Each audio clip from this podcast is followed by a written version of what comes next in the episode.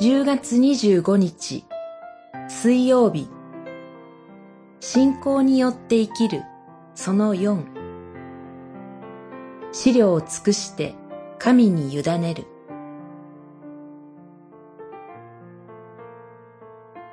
創世紀24章。しもべがまだ祈り終わらないうちに、見よ、リベカが水亀を肩に乗せてやってきた。24章15節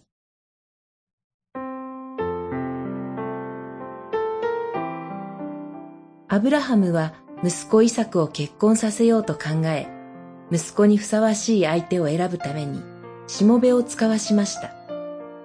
しもべはある町でふさわしい人を探し始めます。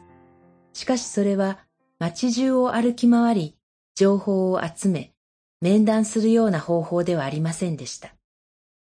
彼はふさわしい人を自分で探し回るのではなく、神が示してくださることを求めて、井戸の傍らで祈ったのです。まず、水を汲みに来た娘に、彼が水を飲ませてください、と願ったときに、その娘がその通りにしてくれること。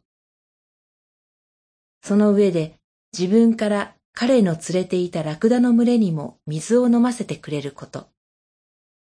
その条件を満たした場合、神が選んでくださった人であるとさせてください、と祈ったのです。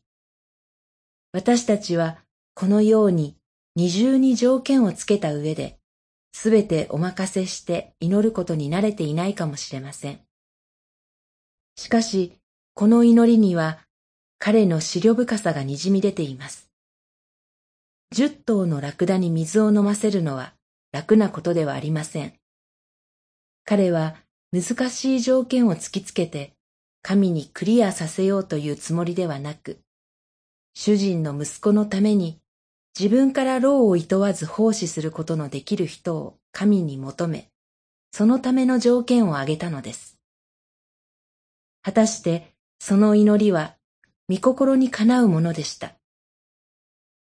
祈り終わる前に、まさにふさわしい娘がやってきたのです。